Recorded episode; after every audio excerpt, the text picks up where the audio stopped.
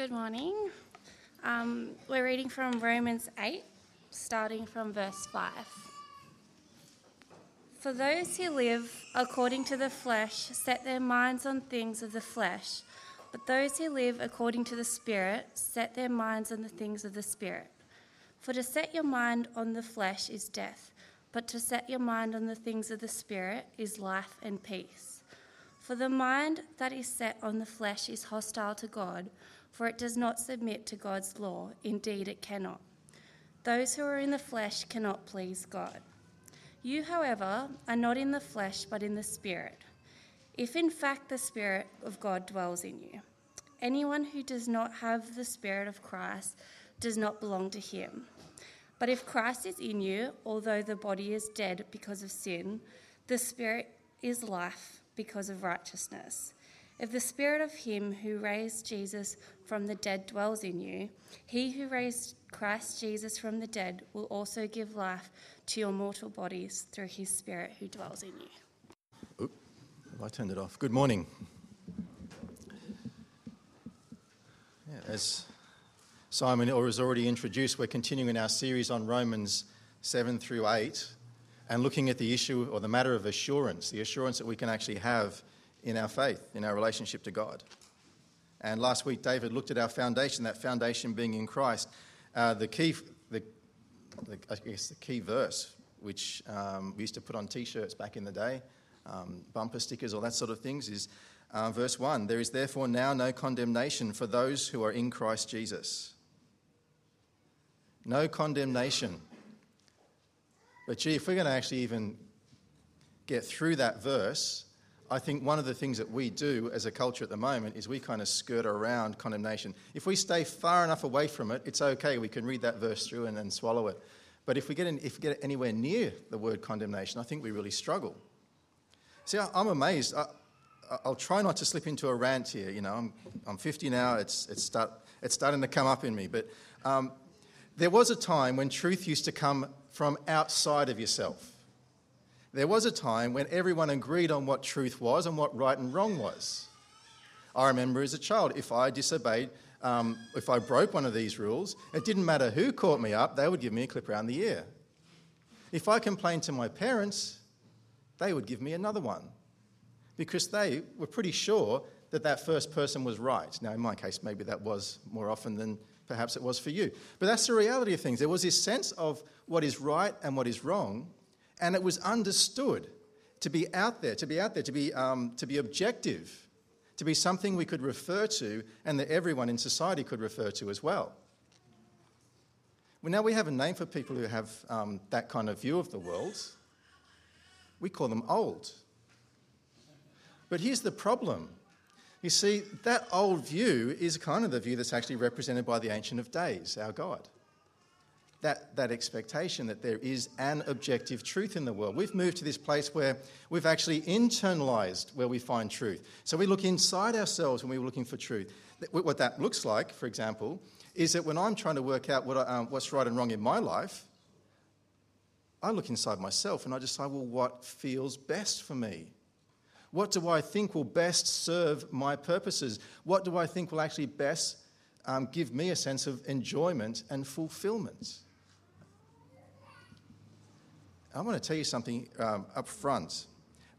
Because this, um, this, this concept of pursuing wholeheartedly what I think, I feel, or I desire is a really thorny one. If we go down that path, it's a really thorny one for, on, two, on two counts.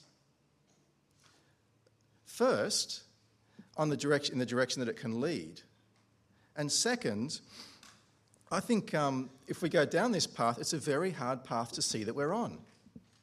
When I judge the world and, and, my, and my own behaviour within it, how I interact within it, on the basis of what I find within, it is very hard for me to see when I'm going wrong. In fact, I'd go so far as to say this if you are sinning, if you are sinning and you're not enjoying it, you're doing it wrong. So if I'm actually looking internally to see, um, to, to find that compass that will actually help to direct me through life, I'm going to really struggle. I'm going to really struggle with how I live. this issue of condemnation, I've got to keep that way away from me because it confronts me. But the problem that we have is that we're left in this, this nebulous um, place of existence where, man, we, we don't want people to say that there's something to be condemned, but we really, really want to have some kind of direction in life. We want to know what it means to, for there now to be no more condemnation for those who are in Christ Jesus. What does that look like lived out? That sounds like a passing. What does it look like lived out? And, in, and, and what happens as we go into verses 5 to, um, uh, 5 to 13 is that we actually find out what it actually looks like to live it out. Verses 1 to 4 go on to unpack this issue of no condemnation, the removal of condemnation in Christ bit. It unpacks what it, uh, this passage that we're about to go into unpacks what it means to be in Christ Jesus in an ongoing sense. And as it does, it builds and strengthens the assurance available to us in Christ through the Holy Spirit. Last week, new life in Christ Jesus. This week, new life in the Holy Spirit. Notice that salvation is a Trinitarian work, and we'll see this as the, uh, the Son, then the Father this week, and then the, the sorry, then the, then the Spirit this week, and then the Father next week. Father, Son, and Spirit are wholeheartedly involved in saving us. Only in Christ are we set free from condemnation, and only through the Spirit is this freedom applied to us in a real and tangible and meaningful sense.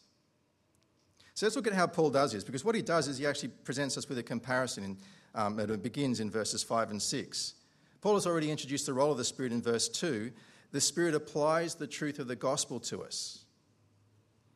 I'll unpack that a little bit more in a, in a moment. But, but here in verse 5, what Paul does is he compares flesh and spirit to show how that role works. He says these words For those who live according to the flesh set their minds on the things of the flesh, but those who live according to the Spirit set their minds on the things of the Spirit. Now, to understand what Paul means here, we need to understand the terms Paul uses. When he says to live according to, he doesn't mean the things that you do in life. He means who you are. The Greek word that Paul uses here for live means to be. It means my life, who I am, what I live for, my foundation for existence.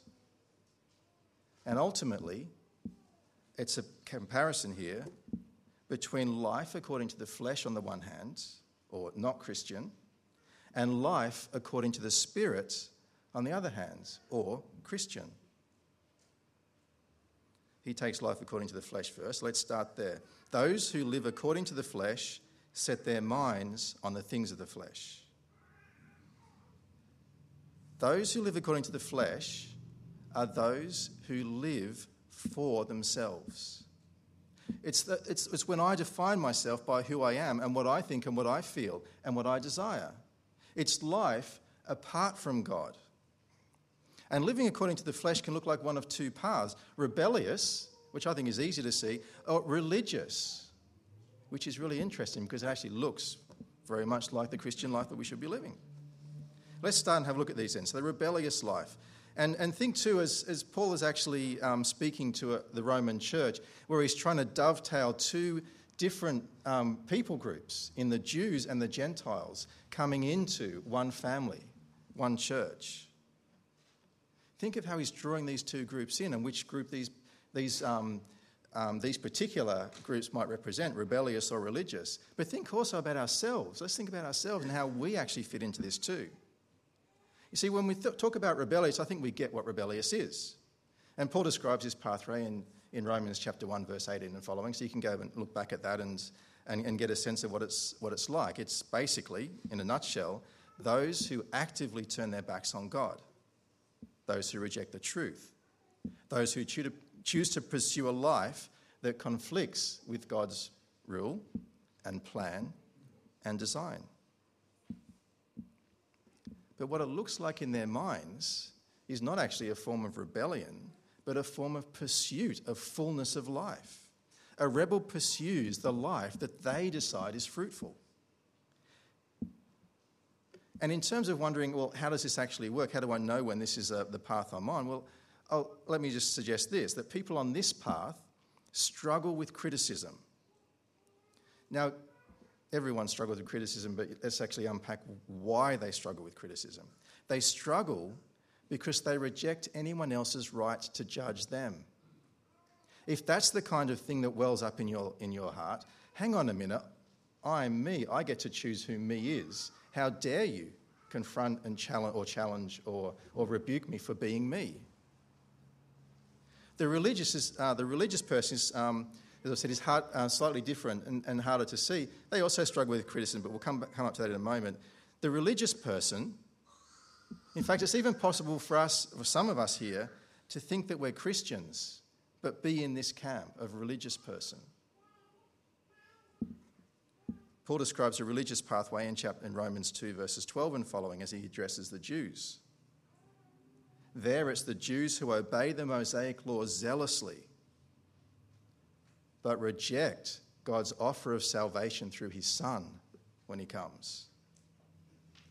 A religious person pursues God by living the life that they think is worthy. They try really hard to be a good person because it's this goodness this goodness in their life that determines how good their relationship with God is. And as I've said, people on this path, they also struggle with criticism. But they react badly for a different reason. They react badly because their spiritual identity is defined by how they live. We're chipping away at the very foundation that they're using to build on to move closer to God. if we're down the, going down the religious pathway, we'll, we'll also be prone to hiding our flaws and judging others, not to help them, not to speak truth into their lives, but to rank them on a scale of goodness. Because the religious person builds a sense of spiritual superiority over others on the basis of their goodness. So, as Paul speaks of those who are in the flesh, we need to remember that he actually has both the rebellious on the one hand and the religious on the other, both groups in his sights. The rebel abandons God and pursues a life that they decide is fruitful. The religious person pursues God by living a life that they think is worthy.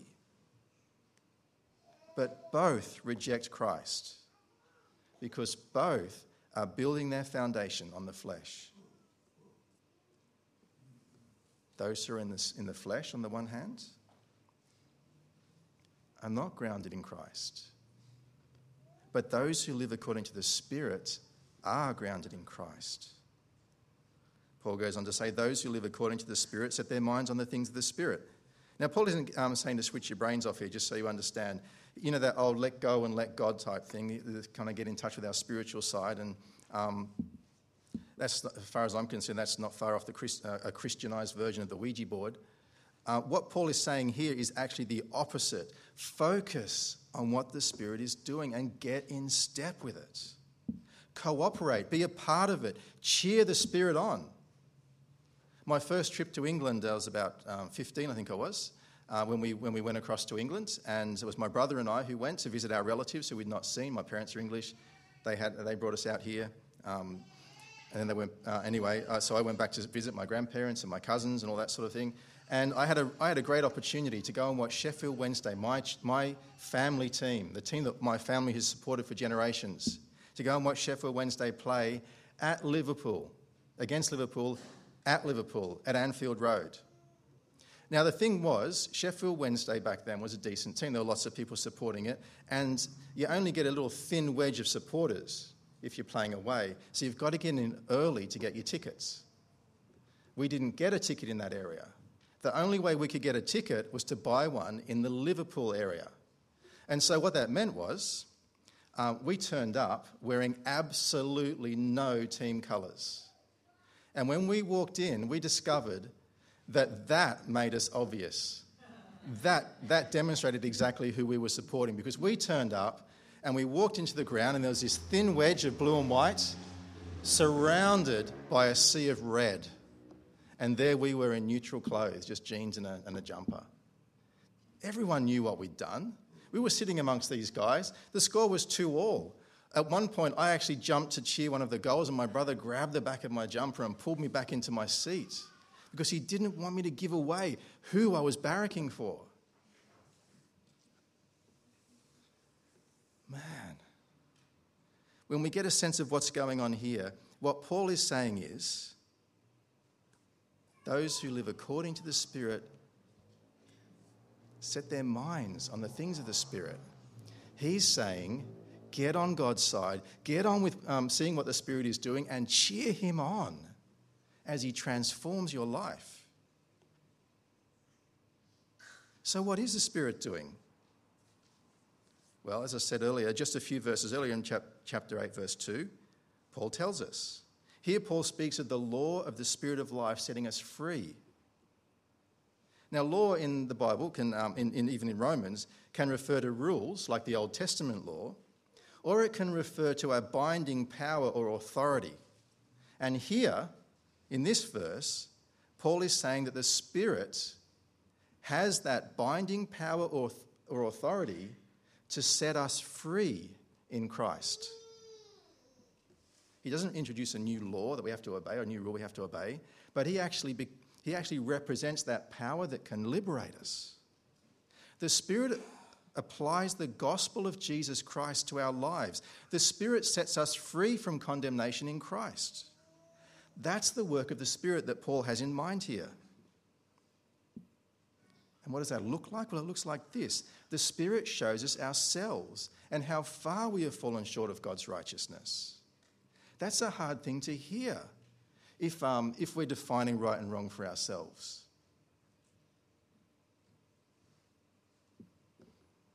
But here's the thing that um, is something that Spurgeon said, which I think is really helpful. He said this If any man thinks ill of you, do not be angry with him, for you are worse than he thinks you to be. Those who live according to the Spirit know the truth of this. They know they are far worse than anyone around them will ever realize. They are far worse than they themselves will realize. This is part of the work of the Spirit, but the Spirit doesn't stop there. He rebuilds our foundation on Christ. There is no condemnation for us. It's not that we escape or that we're let off, it's that our sin has been punished already. The law has been fulfilled, we read in verse 4. Now, David described last week how our sin can undermine our assurance of salvation. Big sins in the past, he described, that we still feel the shame of as they, as they come to the, um, to our, into our consciousness. Persistent sins that we can't get rid of.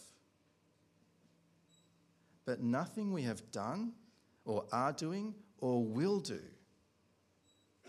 can condemn us because the Spirit is bringing us to life through the power of the gospel. He's applying that power to us.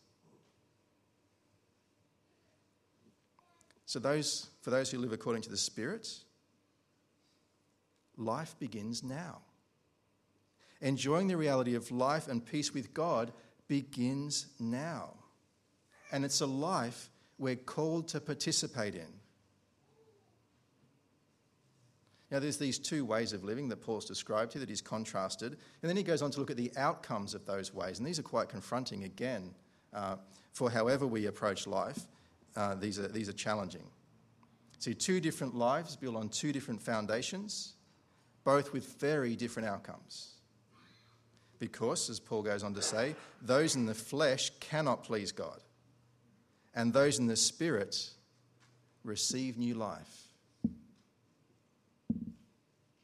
In the flesh, Paul continues in verse 7 For the mind that is set on the flesh is hostile to God, for it does not submit to God's law. Indeed, it cannot. Those who are in the flesh cannot please God. The mind set on the flesh is hostile to God. Please notice there is no Switzerland here. In this age of tolerance, I don't think we like to think of ourselves as um, hostile to anyone, but we are. We're hostile to anyone who takes away our freedom to think and do what we want.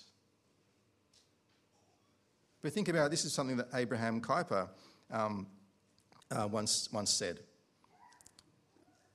He describes the sovereignty of God over us in this way There is not one square inch in the whole domain of our human existence over which Christ, who is sovereign over all, does not cry, Mine. Don't you find that just a little bit jarring? I cannot even keep one part of me back from God. I kind of can't, can't compartmentalize just one little bit of me and say, that's mine, that's how I'm going to live in that, in that part of my life, but everything else God can have. I can't do that because it's all God's. And when I try to hold back, I'm actually stealing from Him. Now, guys, we know stealing is a crime. We, you know, we, we, we, we can acknowledge that. But hostility, I think that's something entirely different that we really struggle with. It means being enemies, like two countries fighting. That's what the word, the Greek word means here. And even as we understand fighting, when two countries fight, we understand that when enemy fighters are captured, they're treated according to the Geneva Convention. They're locked up, but they're cared for.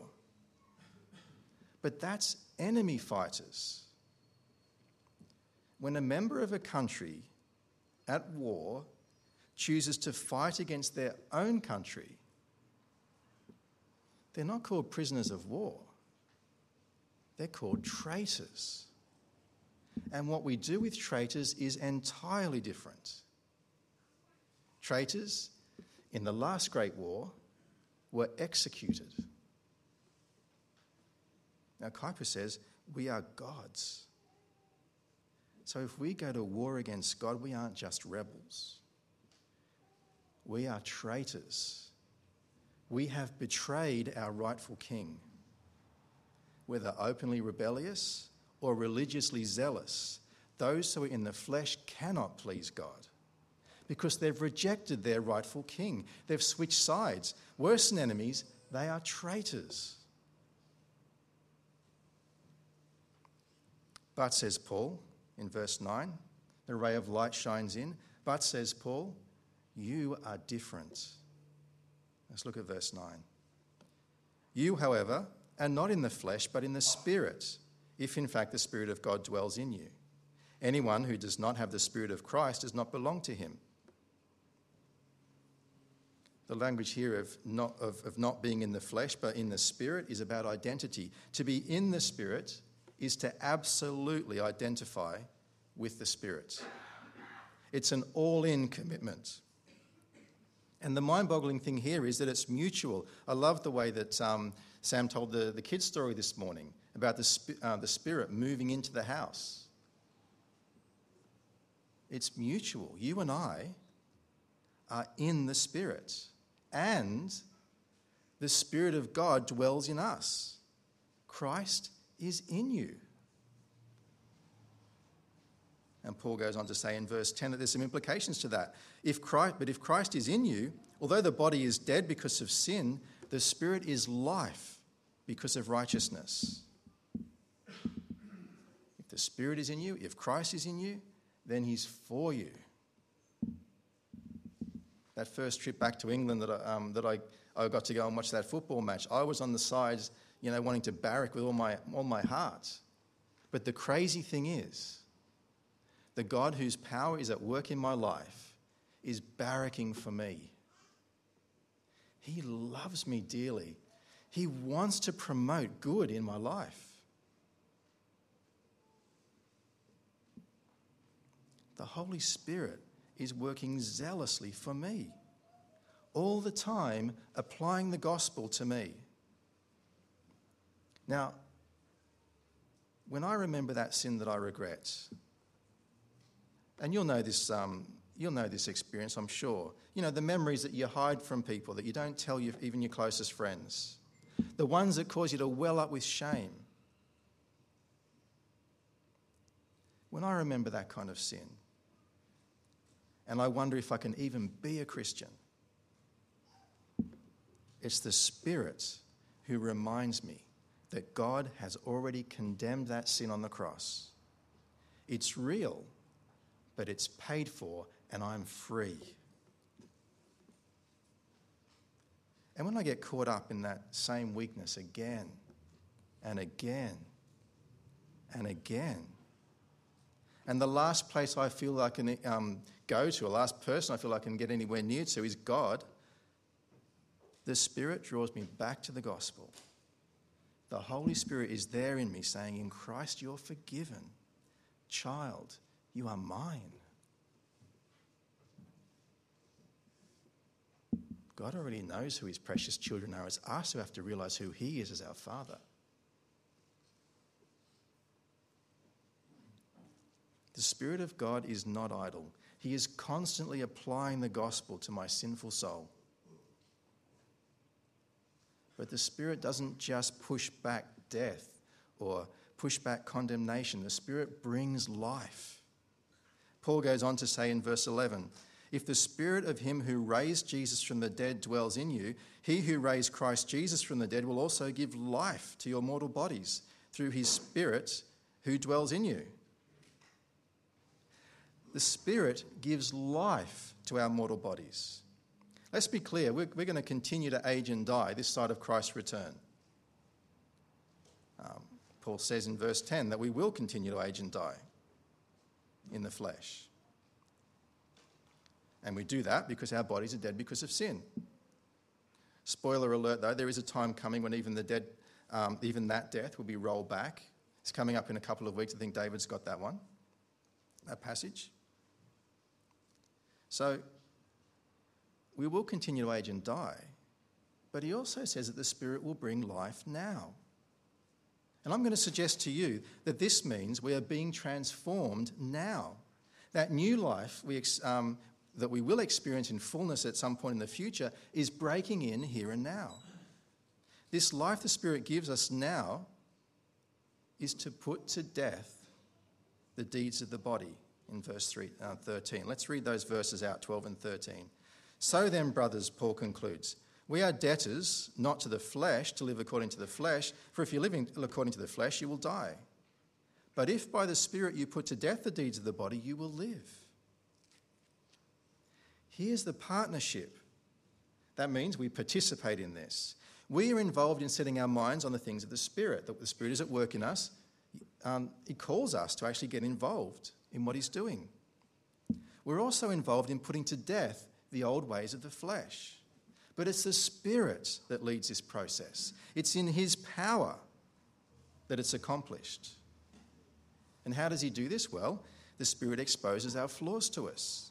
He teaches us how the gospel redeems us from the guilt and shame of those flaws, and He replaces our old mindset with a new mindset. He transforms us into something better than we could ever conceive alone. I've got to say this here and now that I don't fully appreciate what the gospel is doing in me. I can't see what I'm to be because I've never seen it. I need the Spirit to do this work in me. Our family is uh, are fans of a, a TV show called uh, Antiques Roadshow. Um, perhaps more so because we're flying out to England next week, and, uh, and so we're, Joe and I kind of getting reacclimatized to the accents and the, and the countryside and, and, look, and anticipating our um, anticipating a holiday, and you know, we're kind of in that point. We're not counting down, although it's eight days and seven hours before we fly out. No, uh, we're, not, we're not counting down the days, but, um, but certainly uh, as we approach going back home, um, we start to think about things of England. And there's this one particular Antiques Roadshow episode that was really interesting. You see, they introduced me to this concept of, um, or this craft called kintsugi. I don't know if you've heard of this, but it's a centuries old Japanese art of fixing broken pottery with a special lacquer um, basically mixed with gold powder. Beautiful seams of gold glint in the cracks, as you can see up on the pictures here, of ceramic ware once they've been broken is how they fixed them. They give a unique appearance to every single piece. This repair method actually celebrates each pot's unique history by emphasizing its fractures and breaks instead of disguising them, as had been the case in the past. Kintsugi often makes a repaired piece even more beautiful than the original revitalizing it with new life is what they're um, aiming for. Friends, we, we boast in our strengths. So when I talk about the role of the Spirit and actually showing us our weaknesses and, and, and transforming those things towards God's uh, likeness, I don't think that's a particularly welcome thing. We boast in our strengths, whether it be religiously or because we've chosen those things to be the defining characteristics of our lives. But the Spirit works on our weaknesses. Those cracks, those imperfections, the things we hide, are showing the gospel far better than our best efforts to be good ever could. We boast in our strengths the Spirit will have us boasting in what God can do with our weaknesses, breathing new life into us, turning those, those areas that were just such a, a, a source of guilt and shame to us, transforming those areas into pure gold. In His hands, our brokenness is turned into beauty. And nothing commends the gospel to me more than seeing that at work in my life and seeing it at work in your lives. This is the assurance that Paul offers us. The God who so identifies with us that he not only dies in our place, but dwells in us. And as he dwells in us, he transforms us into something far more beautiful than we've ever seen before.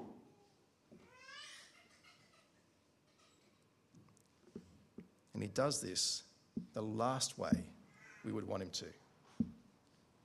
He exposes our flaws and cleanses them and transforms them into his beautiful likeness through the power of the gospel. Friends, that spirit is at work in you. Let's pray.